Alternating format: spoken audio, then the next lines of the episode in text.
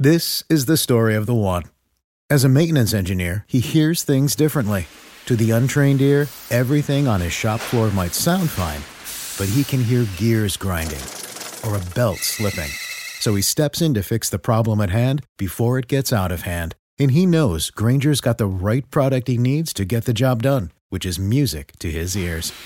Call, clickgranger.com, or just stop by. Granger, for the ones who get it done.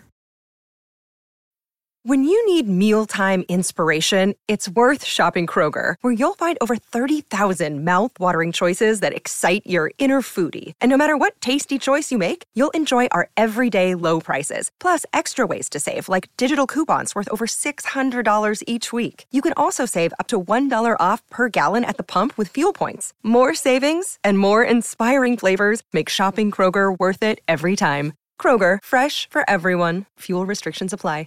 Мало того, я нашла, я потеряла его на какое-то время, потому что не было никакого смысла его хранить, а потом случайно нашла его где-то недавно, полгода назад, и заставила себя перечитать говно. А почему говно-то?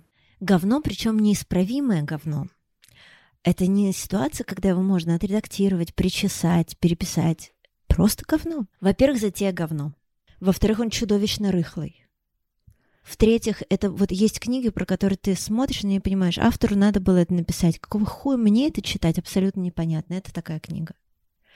Короче, какой параметр не возьми, это говно.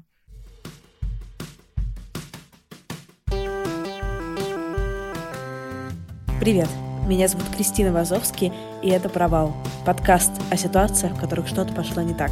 Сейчас я в Ереване, мой большой классный трип продолжается. Завтра я буду преподавать на армянском радио и делиться с вами в сторис, что это вообще такое, что происходит. А весело, смешно, классно. Я хотела вам сказать, что вы меня уговорили сделать э, ивент в Петербурге тоже. Спасибо всем, кстати, большое, кто пришел вчера в Ровесник в Москву. Мне кажется, мы классно потусили. Так вот, в это воскресенье, 3 ноября в 7 часов вечера в Петербурге мы будем делать лайв-подкасты «Кристина, добрый день». Я буду болтать с Сашей Головиным из подкаста «Критмыш» про подкасты, про всякие еще разные жизненные темы. Вы можете прийти послушать, и потом мы вместе все будем пить и знакомиться. Вся подробная информация в описании подкаста. Нужно зарегистрироваться, но сам ивент бесплатный. Я буду вас очень всех ждать. Еще напоминаю про курс по подкастингу, который стартует 6 ноября. Уже осталось очень мало мест, меньше 15 мест. Я думаю, что в течение нескольких дней не закончится. Так что если вы очень-очень хотели, э, но решили откладывать, то решайте не откладывать. Как-то так. Вся подробная информация в описании. Давайте послушаем подкаст. Поехали.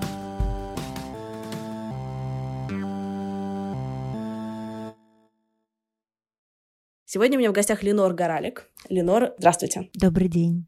Леонор, а расскажите, пожалуйста, чем вы занимаетесь, потому что тут, правда, если я начну сама перечислять, мы надолго здесь останемся, мне кажется. Ну, в рамках этого подкаста мы говорим про писательство. Я человек, который старается писать тексты, Uh, у меня есть э, стихи, есть большая и малая проза и есть какое-то количество текстов для детей. При этом вы еще, мы не будем трогать истории, мне кажется, из, из маркетинга сегодня mm-hmm. особенно, и не будем трогать истории из, наверное, какого-то вашего преподавания, но вы еще же преподаете да. и историю моды. Да, теорию моды. Теорию, теорию моды это Окей. очень разное животное, да. Очень теорию моды. Я недавно в одном из предыдущих подкастов разговаривала с Олей Полищук, она коуч для трудоголиков, и мы с ней говорили о таком, не знаю, очень распространенной штуке, которую чувствуют многие миллениалы, некоторый стыд из-за того, что я не вот только один какой-то человек, я не там, не знаю, не писатель, не актриса, не юрист, а я человек слэш. Я и это, и это, и это, и Uber-driver. Как вы себя чувствуете в том, что вы, правда, слэш, и очень слэш этот разный? Абсолютно нормально, и в этом смысле, может быть, мне помогает то, что я израильтянка. Израиль очень маленькая страна, и у нас огромное количество людей занимается несколькими вещами сразу, особенно люди, которые как-то вовлечены в производство культуры. У нас вообще ситуация, конечно, такая, что если ты хочешь, чтобы что-нибудь было, возьми и сделай. А, есть очень смешное, дай бог памяти, мне кажется, что у Гроссмана он пишет, как он представлял себе израильских первопроходцев в детстве — что это были люди, которые днем, конечно, пахали землю, вечером писали стихи, а ночью стояли на страже своего поселения с автоматом.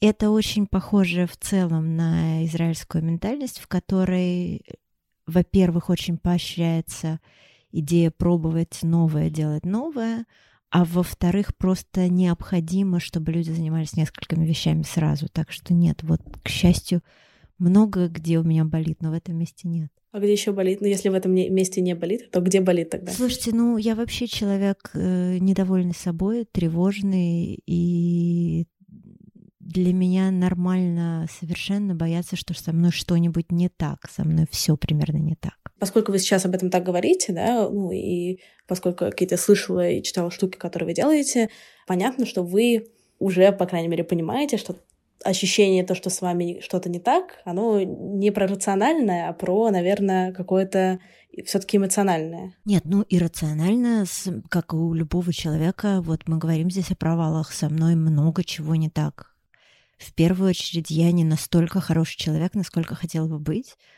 Главное, чего мне хочется в этой жизни, это быть хорошим человеком. Откуда такое желание? Ну, во-первых, я верующий человек, я христианка.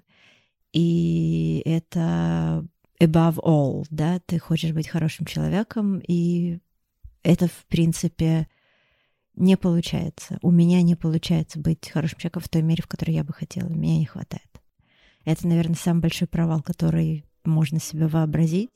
Я себе не представляю, что с этим делать. Я знаю, что для того, чтобы быть хорошим человеком, надо просто в каждый момент быть лучше, чем тебе хочется. Но это ужасно тяжело. Кроме этого, ну, во-первых, у меня всегда есть страх, что что бы я ни делала, я делаю это недостаточно хорошо. Это касается любой области деятельности. И его тоже, конечно, никак не преодолеть, он никуда не девается. Почему такой страх?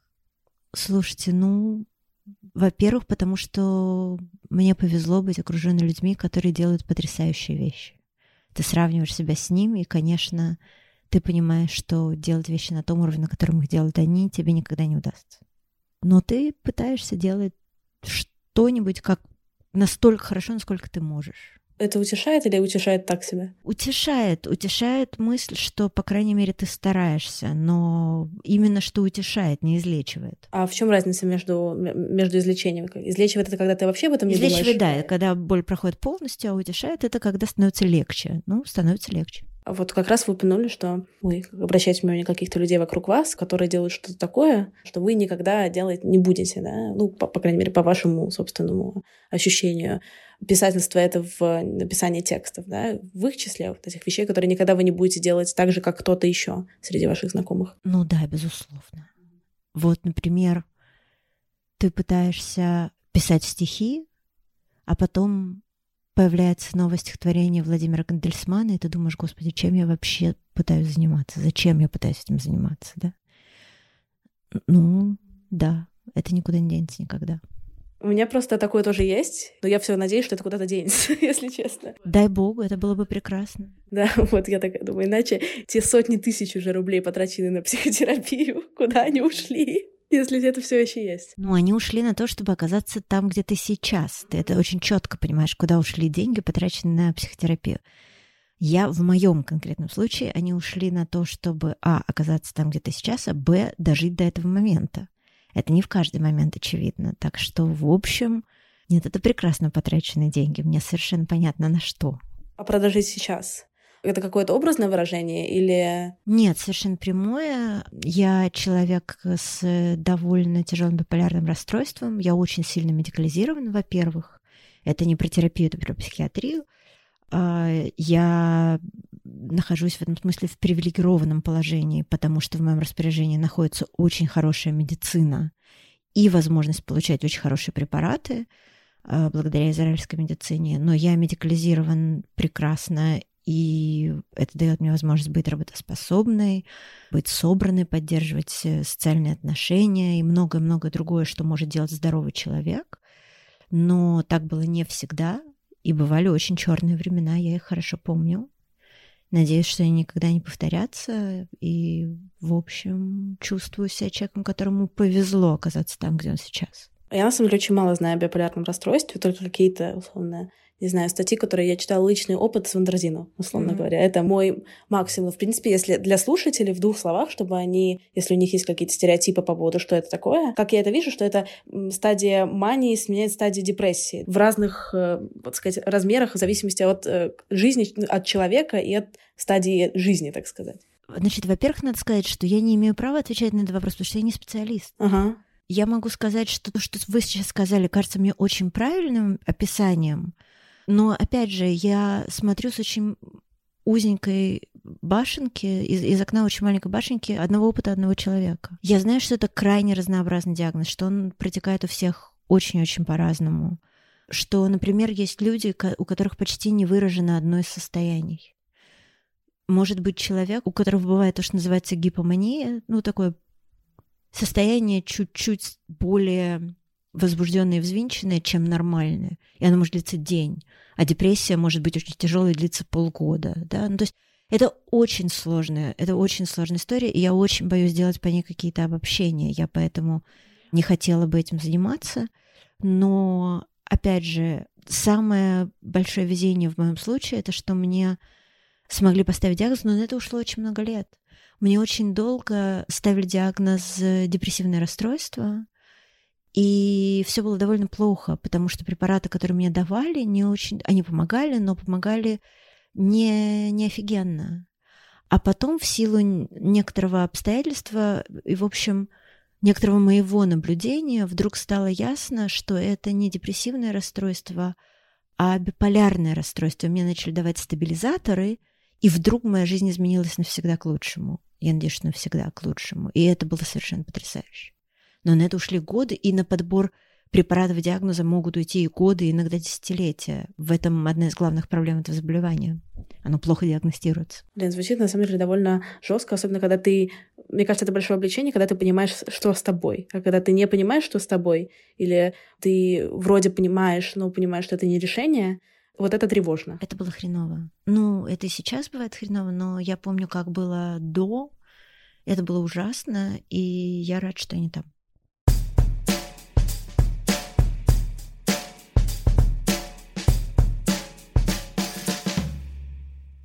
Смотрите, я просто люблю говорить со слушателями своими про процессы, то есть в плане делать вид, что как бы все всегда так ладно клеится, как оно потом звучит на монтаже после 10 часов монтажа каждого подкаста. Поэтому мы с вами заранее, в общем, проговорили о том, о чем мы будем разговаривать, и вы сказали, блин, вот интересно поговорить о романе, который не получился.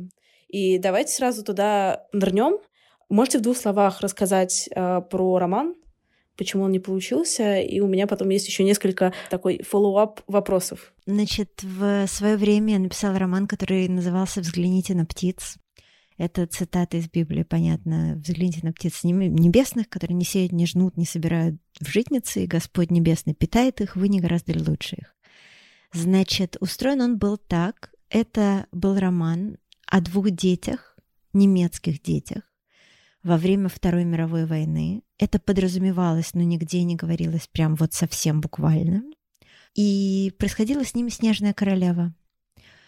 Там повторялся в этом романе сюжет «Снежной королевы». Это был апрель 1945 года, то есть Германия уже была в разрухе и руинах, ну, проиграла войну. И все, что происходило в «Снежной королеве», происходило с этими детьми наяву, но только было реалиями страны проигравшей войну. Там не было летающих санок и всего остального, но там были дезертиры, скрывающиеся в лесах, и это были и, и беженцы, скрывающиеся в лесах, и это были разбойники, и у них были звери. И вместо принца и принцессы были какие-то потомки королевской семьи, которые э, верили, что сейчас Германия падет и их посадят на троны. Были вот эти сюжеты, которая до последнего... И была девочка, которая ищет своего брата, и за этот месяц превращается из десятилетней девочки в тридцатилетнюю женщину. Там был вот этот еще момент. И все это время ищет своего брата, которого забрал Гитлер-Югенд. Это тоже нигде прямо не говорится, но это понятно. Его забрали вербовщики Гитлер-Югенда.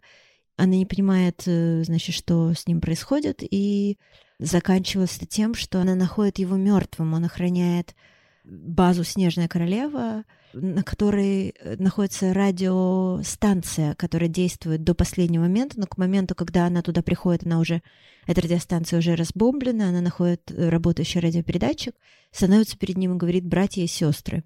И у меня очень сложные отношения с войной, у меня очень долгое время был чудовищный совершенно страх войны, такой в периоды до того, как меня э, начали адекватно лечить, доходивший до психоза. И мне было очень нужно написать этот роман. Это было абсолютно терапевтическое письмо. Я написала его, и он получился очень плохой, очень слабый. Это было совершенно понятно. Это был очень плохой роман. Я написала его, мне стало гораздо лучше. Мои отношения с войной стали гораздо лучше. Мне стало в сто раз легче. Но мне в первую же секунду после того, как я его дописала, было понятно, что это плохой роман, плохой текст, плохая книжка. При этом вы его опубликовали? Нет, нет, конечно, нет. Он никогда не был опубликован, не будет опубликован. Это, ну, я просто призналась себе, что этот год работы ушел в терапевтическое письмо. Этот роман говно, публиковать его нельзя, это провал. Прикольно, а почему это провал? Если у вас была такая, ну, условно, болевая точка, да? Я была уверена, что я пишу роман, который можно будет опубликовать, который будет иметь смысл как книга, и в этой затее полностью провалилась.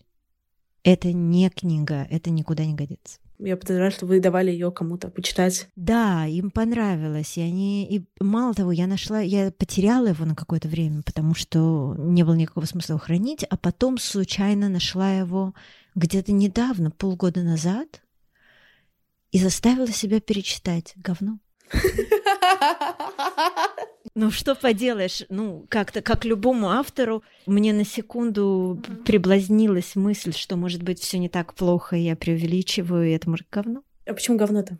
Говно, причем неисправимое говно. Это не ситуация, когда его можно отредактировать, причесать, переписать. Просто говно. Во-первых, затея говно. Мне не нравится постмодернистский заход на «Снежную королеву». Мне кажется, что это неинтересно, неостроумно, ослабляет всю канву. Слишком очевидно, очень плоско. Из романа торчит арматура, не годится. Во-вторых, он чудовищно рыхлый. Он полностью предсказуемый. В, нем, в нем вообще ни на секунду нет элемента, когда читатель получает не то, что ждет. В-третьих, это вот есть книги, про которые ты смотришь и не понимаешь, автору надо было это написать. Какого хуя мне это читать, абсолютно непонятно. Это такая книга. Короче, какой параметр не возьми, это говно. Если честно, вот то, что сейчас вы говорите, это звучит как самая лучшая отрицательная рецензия на книгу. Это было ужасно. Это было очень тяжело. Но знаете, у меня вот нет чувства какого-то... У меня и не было чувства какого-то ужасного страдания. Ах, я написал говно, давайте все умрем.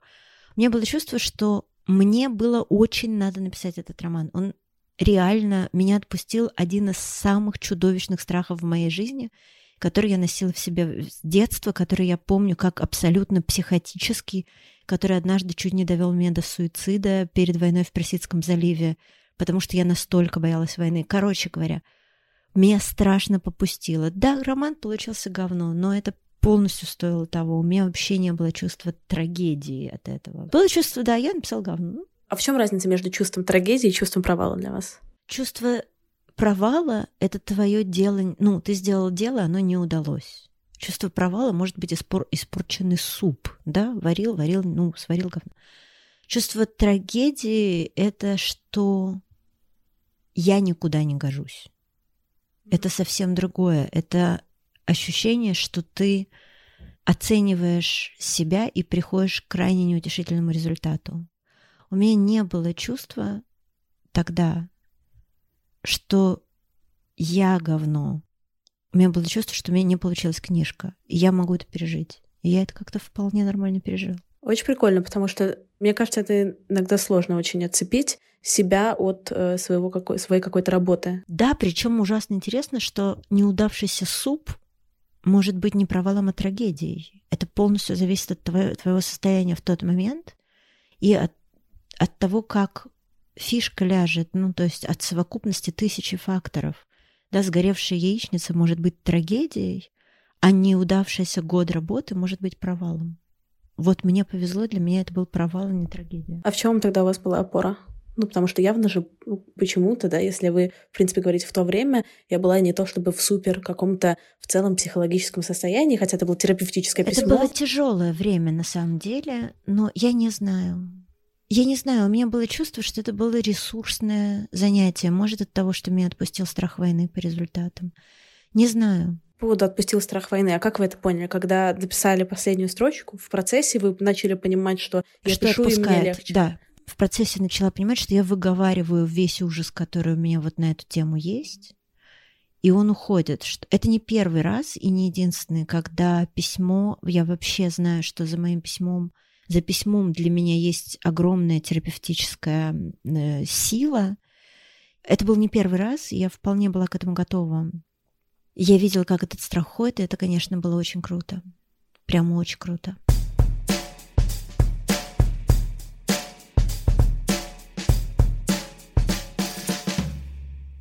Вы такие, класс, э, я дописала роман, страх ушел, но роман говно, конечно, типа обидно, но я чувствую себя лучше.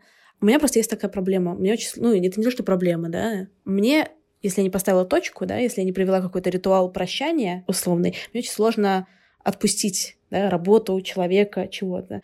Э, у вас было какое-то такое, что вы, там, не знаю, что-то сделали, чтобы закрыть этот проект? Нет. Я показала нескольким людям. Они сказали, что это хороший роман. Они врали? Я понимала, что... Да нет, что... В этом-то и была проблема. Это был хороший роман.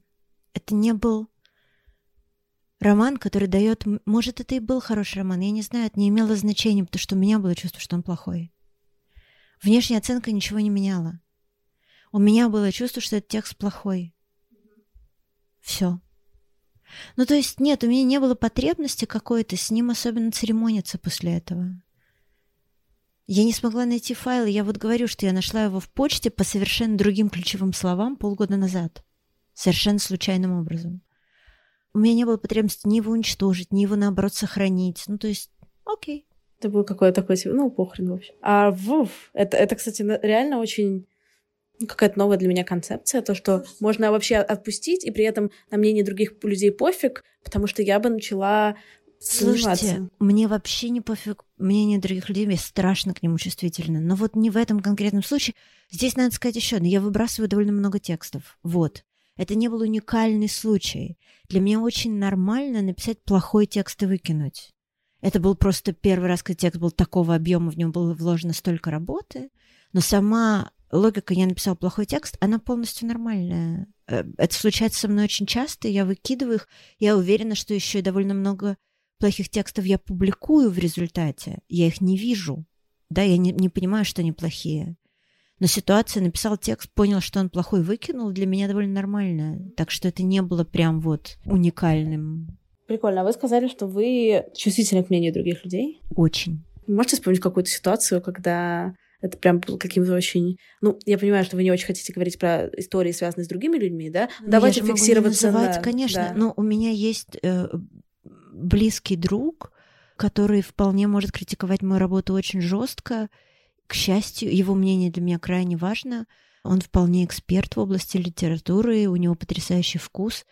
И когда он говорит про какой-то мой текст, вот это слабое место, вот это плохо, мне может быть больно, и это может идти в разрез с моей интуицией, но я как минимум очень внимательно к этому прислушиваюсь и с огромной вероятностью буду совершенствовать текст. А если есть противоречие между интуицией и словами человека, которому вы очень сильно доверяете, и он эксперт? Я могу спорить, я могу объяснять, что имел в виду. Он может менять свое мнение и помогать мне понять, как. Я могу сказать, что это Саша Гаврилов, что, собственно, в чем секрет, собственно. Он может услышать что хотел сказать я, что хотел в этом тексте, вот в этом месте сделать я, и помочь мне найти решение. Но в результате я оказываюсь очень благодарна, даже если поначалу у меня есть чувство, что он не прав, и это не оценено, я никогда эти слова не отброшу. Он, я знаю, что он видит то, что я могу по материнской слепоте не увидеть.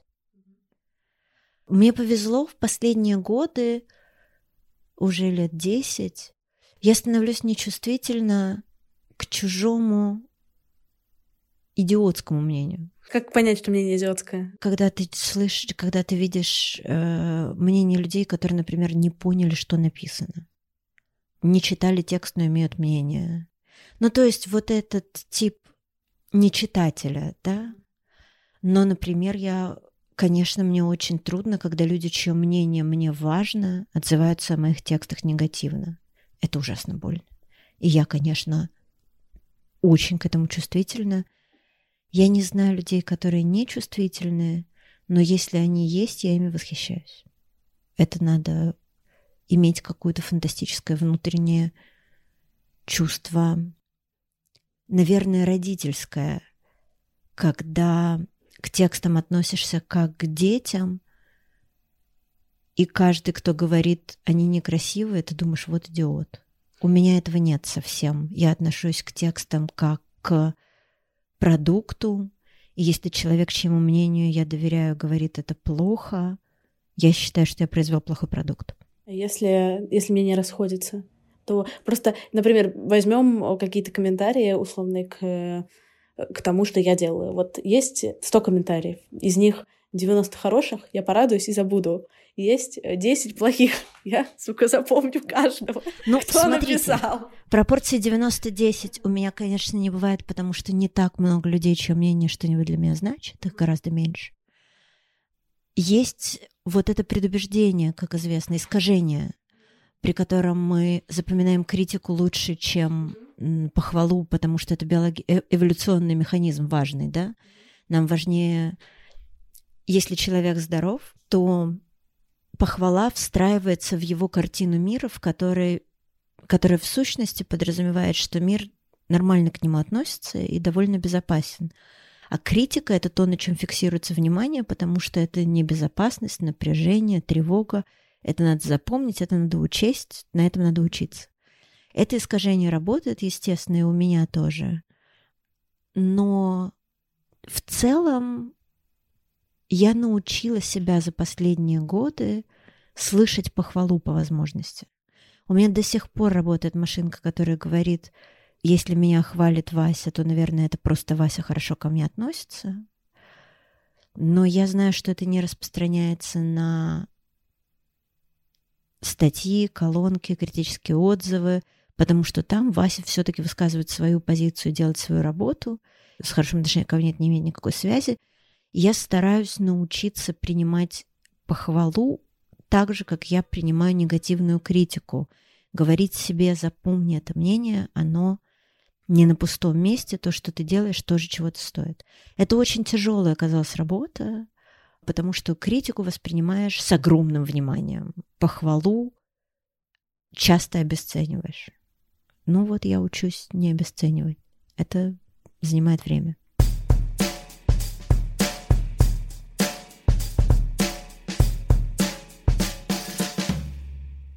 Ленора, что вас бесит от каких-то маленьких вещей? до больших, если они есть. Знаете, это связано с состояниями. Когда сильно уставший или плохо себя чувствуешь, меня бесит все. Меня очень часто бешу я. Это ужасное чувство, когда ты когда все, что в тебе есть, тебя раздражает, тебя раздражает, что ты жив. Тебя раздражает этот человек, внутри которого ты находишься. Тебя раздражает, как он разговаривает, как он пахнет, как он думает, как он дышит, как он все. Бесит должна быть сильная эмоция. Нет, не часто. Это очень странно, но нет. Я, видимо, действительно хорошо медикализирована. Отсыпьте мне, пожалуйста, Да-да, да, я могу поделиться. Я как раз нахожу чуть-чуть в усталости хотя бы, да, есть, когда не выспавшаяся, не поела и так далее. У меня первое, что включается, бешенство. Вот его очень такое раздражение на жизнь что вы тупите, тупые люди, тупые машины, тупые двери, тупые ноги мои, да, ну вот это все. Какая эмоция, как преобладает яркая в ежедневности. Знаете, вот скажу, что первое пришло в голову, только это не эмоция. Ну, конечно, в моей жизни преобладает усталость. Это ужасно грустно, но это правда. Человек, который привык работать по 12 часов в сутки, иногда больше, который испытывает чувство вины, если он ничего не делает. И, конечно, мой главный спутник — это усталость. Это очень плохо. А почему работаете по 12 часов в сутки? Зачем это надо? Тревожность. Если я ничего не делаю, я испытываю чувство вины и тревогу. Это ни зачем не надо. Это никому не надо. Это мне не надо и больше никому не надо. Я остановиться не могу. Просто, то есть вы забиваете условно эфир, чтобы не... Мой терапевт говорит, что это делаю, чтобы не чувствовать, и я с ним очень согласна. Я это делаю, чтобы не чувствовать. А не чувствовать что? Боль. У меня есть много чего, что, несмотря на многие годы терапии, недоработанные, непроработанные. И если я не забиваю себя деятельностью, оно начинает лезть наружу, а я так не могу. Поэтому лучше работать по 12-14 часов в день. То есть это сейчас какое-то условно осознанное решение, да? То есть я буду работать 12 часов в день, потому что я не хочу, не готова, не буду сталкиваться. И есть у вас когда-то в голове, что вы хотите столкнуться вот с тем, что вот все вот там вот. Я не хочу сталкиваться с тем, что у меня внутри. Я вообще не хочу иметь дело с тем человеком, которым я являюсь. И поэтому я готов бесконечно работать, бесконечно делать что-то, лишь бы никогда не чувствовать то, что он чувствует. Я делаю все, чтобы не испытывать того, что этот человек испытывает. Это очень классно, то, что вы говорите. Ну, то есть это не очень очень не классно. Нет, ну в плане... Да-да, я понимаю. Я, ну, я, есть... ну, как бы, потому что, мне кажется, это очень... Я не, я не знаю, как, как вам сейчас это говорить, или когда вы это про себя поняли, когда это про себя сформулировали, но мне кажется, это очень страшно просто это говорить, что я не хочу сталкиваться с тем человеком. Слушайте, ну, у меня всего 10 лет терапии, может, еще 10. Нет, ну, когда 10 лет назад было хуже, ну, сейчас все гораздо лучше. То есть 10 лет назад вы пошли на терапию? Да, больше, мне кажется. И это прям какая-то с тех пор э, регулярная история, либо есть какие-то паузы? А, есть паузы, естественно. Я ухожу из терапии, возвращаюсь в терапию, но мне это надо. Это очень ресурсная штука. С одним из моих прекрасных терапевтов я провела 8 лет, и она сделала для меня потрясающе много. С моим нынешним терапевтом мы только начали работу, но у меня чувство, что у нас много чего получится, и для меня это очень важно. Все время хочется сказать людям, которые думают о терапии и спрашивают, как это, спрашивают других людей, как это, что мне кажется, что этот вопрос полностью бессмысленный. Очень по-разному для каждого, если я правильно знаю. Для кого-то кто-то говорит, я прихожу на терапию, и это час, когда я чувствую себя собой. Кто-то говорит, я прихожу на терапию, это очень тяжелая работа. Для меня терапия очень тяжелая работа, я заставляюсь. Кто-то говорит, это единственное время, когда я расслабляюсь. Ну, то есть, пока ты не попробуешь, ответ на вопрос «как это?» полностью бессмысленный. А вы можете описать Эленор 10 лет назад, до терапии, и Эленор сегодня? Не хочу. Не хотите? Я могу сказать только, что людям, которые психиатрам и терапевтам, которые работали со мной, я благодарна по гроб жизни, потому что я твердо уверена, что я без них просто бы не добралась до этого места. Классно. Мне кажется, очень классно, когда ты находишь для себя, ты понимаешь, что такой инструмент в принципе есть, mm-hmm. потому что это не очевидно. Безусловно. Особенно, мне кажется, это было не очевидно 10 лет назад. Да, я думаю, что гораздо больше 10. Я думаю, я говорю 10, я знаю почему, но на самом деле я пошла впервые в терапию 25 лет назад. Просто был перерыв, потом я к этому возвращалась, но на самом деле к психиатру я первый раз пошла где-то 25 лет назад, а в терапию 20 лет назад. Окей, okay, все равно мой понт остается тем, что я уверена, что 20 лет назад это был вообще неочевидным инструментом. Ну, мне повезло тогда, что я близко дружила с человеком, который сказал мне, что этот инструмент есть и что он работает. Это было пипец неочевидно, потому что это было в Москве вдобавок, не в Израиле. Окей, okay, класс, еще, еще, лучше. Да-да-да, еще лучше. это было потрясающе, да. и я этому человеку благодарна не то слово. Это было ужасно неочевидно. И это было очень круто, и прям мне повезло.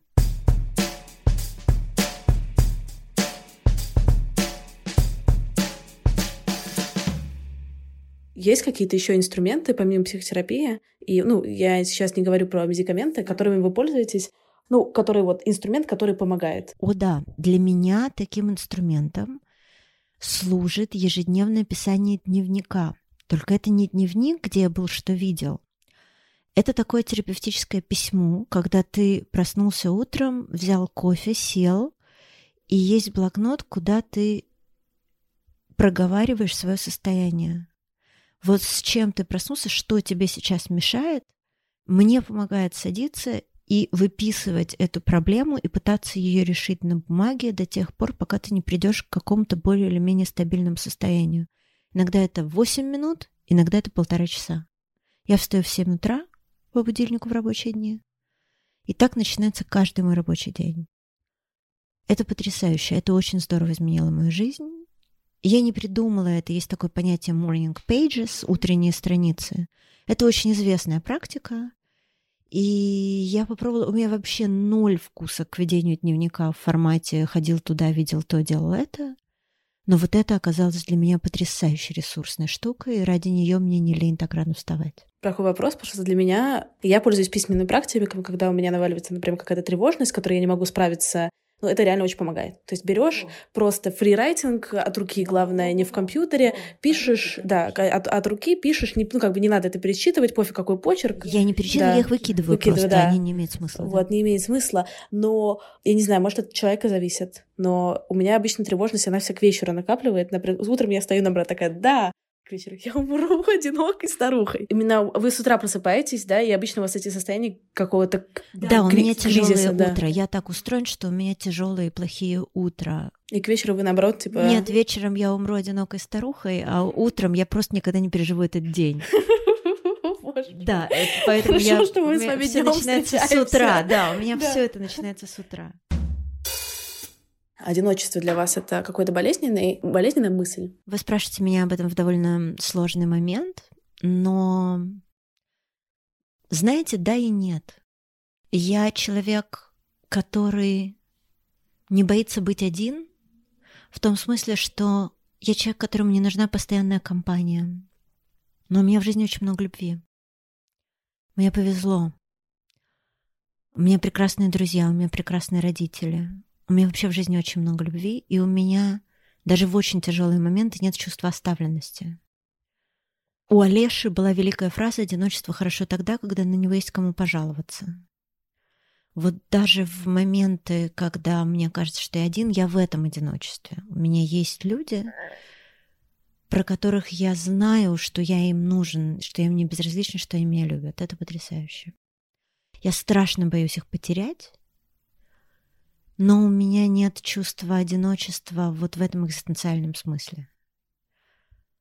Вернее, наоборот, в экзистенциальном смысле я понимаю, что человек рождается один, умирает один и живет один.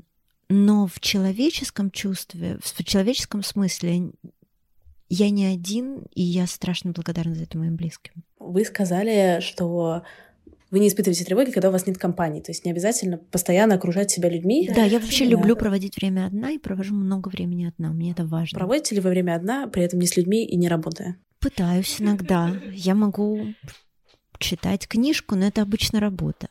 А я могу вот смотреть кино и что-нибудь делать руками, но руками делать что-нибудь, это может быть работа. Короче говоря, грань между работой и не работой очень тонка. А читаете сейчас для удовольствия? Я читаю для удовольствия довольно много. Без повода? Да. Я читаю для удовольствия довольно много, но тут тоже тонкая грань. Я преподаю теорию моды, и по теории моды я читаю довольно много. Это удовольствие, но тут тоже трудно разделить, это по делу или нет, да. Но ну, чтение — это радость, конечно. Классно. Я, наоборот, до того, как я начала делать подкасты профессионально, я их очень много слушала, типа очень много. Как только я начала их делать, я их слушать не могла больше. Вы же знаете анекдот про станки? Нет, не знаю. О, это старый прекрасный анекдот про то, как порнографа спросили, любит ли он секс. И он спросил э, человека, вы, говорит, чем занимаетесь? Он говорит, я токарь. Он говорит, вы представьте себе, вы приходите на пляже, там станки, станки, станки. Вот вас Та самая ситуация, у вас везде станки. У меня везде станки. Но я, кстати, недавно совсем начала снова. После того, как я наняла... Я вот э, наняла редактора полгода назад, перестала монтировать. О, да, я понимаю, это много меняет. Полгода мне понадобилось, чтобы их э, как бы максимально не слушать, потому что я очень много все равно слушаю по работе. И сейчас, пару недель назад, я первый раз я такая, ох, это интересно, снова интересно. Ну, видите, как хорошо, это же прекрасно. Да, нет, я очень радуюсь, потому что очень сложно, ну, очень это, конечно, странное ощущение, когда ты не можешь больше наслаждаться тем, что ради короче, ради чего ты начал э, нач... всю эту заваруху. Начал, да, начал всю эту заваруху. Я очень понимаю. А почему очень понимаете? Есть, есть ну, ну, потому что да, например, с э, теорией моды в какой-то момент ты берешь книгу, которую ты очень хочешь прочитать. То есть тебе надо повернуть что-то в голове. Если ты читаешь это по работе, то А если ты читаешь, потому что это захватывающе интересно, то совсем другое дело. Я очень это чувство знаю.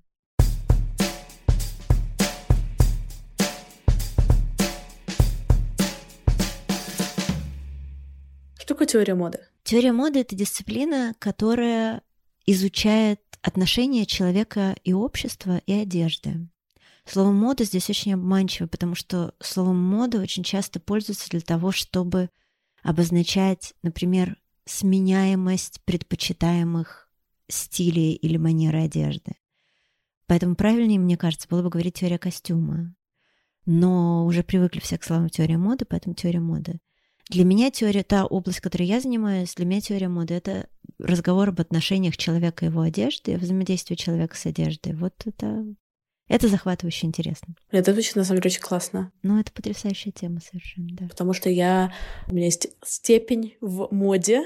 Офигенно. Вот. Что Но в производстве я заканчивала институт Марангония, и сейчас я учусь в Центре Сан-Марс, слава тебе, Господи, по другой специальности. Офигенно. Вот. Но там красиво, там постоянно. У меня очень... Э, в моей ежедневной деятельности ходит очень много модных людей вокруг меня, каких-то очень э, любопытных э, костюмах. Да, но теория моды обычно то, что реально кстати, в программу входит примерно в последнюю очередь, да, потому что есть много истории, есть много техники, условно, производства чего-то. Вот мне кажется, что жалко, потому что теория — это то, что помогает тебе понять, зачем, собственно, это все. Зачем мы это делаем? Почему? Какой смысл в том, чтобы одевать людей? Я занялась когда-то это, я поняла, что я хочу заниматься этой дисциплиной, когда поняла элементарную вещь. Даже если человек умирает от голода, он умирает одетым. Наши отношения с одеждой заходят так далеко, что даже когда человек умирает в голоде и нищете, он умирает с одеждой. Это ужасно странно. Но мы мир, который заполонен одеждой. Не может быть, чтобы это не было очень важно. Ну вот. Потому как э, вы одеты можно сказать, как вы сегодня себя чувствуете? Ну, там, сегодня или вчера, завтра? У меня очень сложные отношения со своим телом, очень плохие.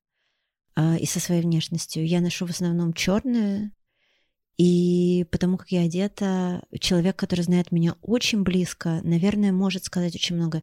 Мы все кажемся себе непроницаемыми загадками, и мы все очень проницаемы снаружи. Это, это естественно. Я уверена, что мои близкие прекрасно понимают, что на меня надето, почему на меня надето, в каком я состоянии, что я ел на завтрак. Но мне кажется, что я отношусь к моде как болельщик к футболу. Я не игрок, я наблюдатель.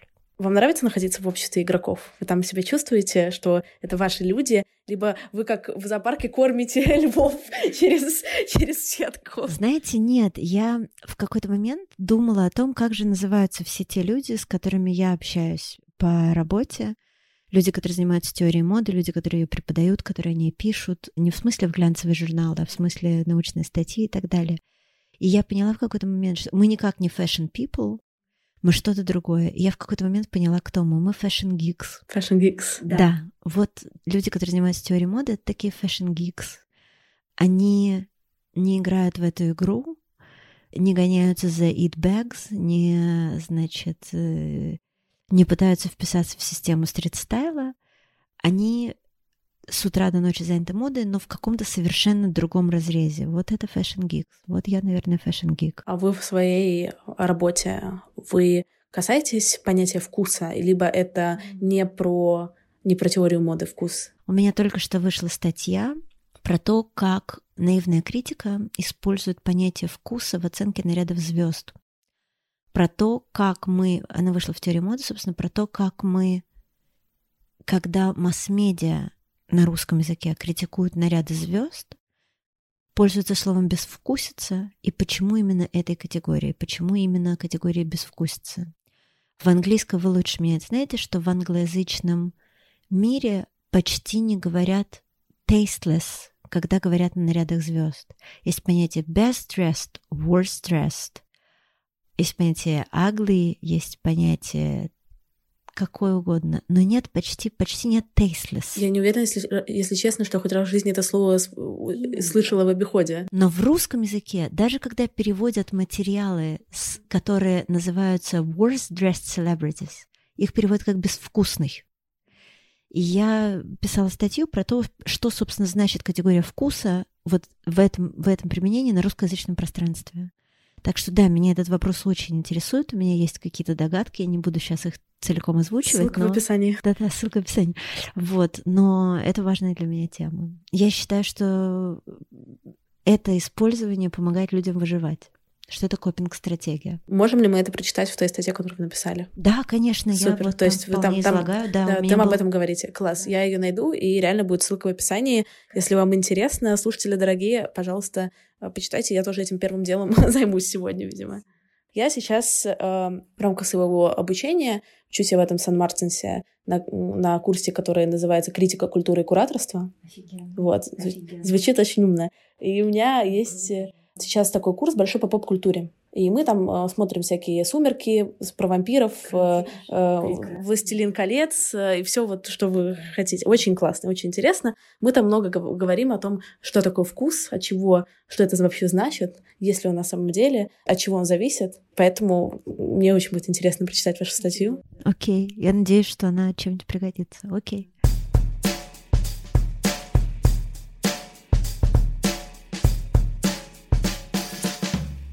А вот, Ленора, что бы вы сами себя спросили? Вот сидели бы на моем месте. Не знаю. Не представляю себя. Мне настолько неинтересно. Самой собой?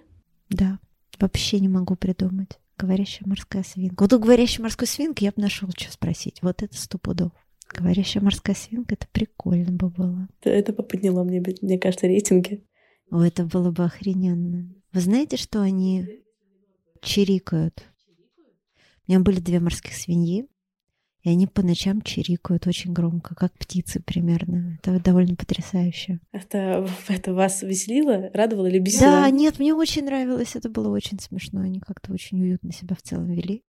Потом мне надо было уезжать, и моя прекрасная помощница дала объявление, что а- она разводила шиншилл морских свинок, дала объявление, что надо отдать двух свинок, и я ей полностью доверяла, потому что я понимала, что она сможет оценить людей, к которым уходят свинки. К ней приехали байкеры. И очень внимательно расспрашивали про свинок, чем кормить, и как за ними ухаживать. Но она все время боялась, что они их съедят. Ну, в общем, в результате байкеры забрали свинок, и со свинками вроде все было в полном порядке. Но Ира очень за них волновалась, что байкеры их съедят или обидят. У вас нет такого байса против байкеров? Нет, нет, но почему-то, значит, свинки были очень хорошие.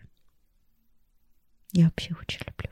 У них такие пупы замечательные. Эти в заголовок. Ленор Горалик любит морских свинок больше, чем себя. Да. Кликбейт. Это, чис- это чисто, к сожалению, это чисто. Правда, я нормально к себе отношусь. К морским свинкам лучше, но к себе нормально. Ну, нормально, это уже хорошо, мне кажется. Да, конечно, это прекрасно. Нормально, это хорошо. Мне кажется, в целом, если бы все к себе относились бы нормально, мир был бы гораздо добрее. Мы жили бы в прекрасном мире, да? Мне кажется, в, в- в целом все, ну, не все проблемы, но мне кажется, очень много проблем из-за из того, что к себе мы относимся не очень хорошо. И от этого мы относимся не очень хорошо к другим людям. Это правда. Можно ли относиться к себе плохо, а к другим хорошо? Да, я знаю таких людей. Знаю таких людей гораздо больше, чем... Ну, мне бы хотелось, чтобы таких людей было меньше. В смысле, чтобы люди относились к себе лучше. Но я почти уверена, что если бы они любили себя больше, лучше было бы и их ближним тоже. Потому что, например, ужасно грустно, когда прекрасный человек ненавидит себя или не ценит себя. Это ужасно тяжело. И ты ничего не можешь с этим сделать, ты не можешь вложить ему в голову, какой он. Я, когда была маленькой, мечтала о таком приборчике, который позволяет человеку посмотреть на себя твоими глазами, чтобы все, кого ты любишь, увидели, какие они замечательные. When you need mealtime inspiration, it's worth shopping Kroger, where you'll find over 30,000 mouthwatering choices that excite your inner foodie. And no matter what tasty choice you make, you'll enjoy our everyday low prices, plus extra ways to save, like digital coupons worth over $600 each week. You can also save up to $1 off per gallon at the pump with fuel points. More savings and more inspiring flavors make shopping Kroger worth it every time. Kroger, fresh for everyone. Fuel restrictions apply. Save big on brunch for mom, all in the Kroger app. Get half gallons of delicious Kroger milk for 129 each, then get flavorful Tyson natural boneless chicken breasts for 249 a pound, all with your card and a digital coupon. Shop these deals at your local Kroger, less than 5 miles away, or tap the screen now to download the Kroger app to save big today. Kroger, fresh for everyone. Prices and product availability subject to change. Restrictions apply. See site for details.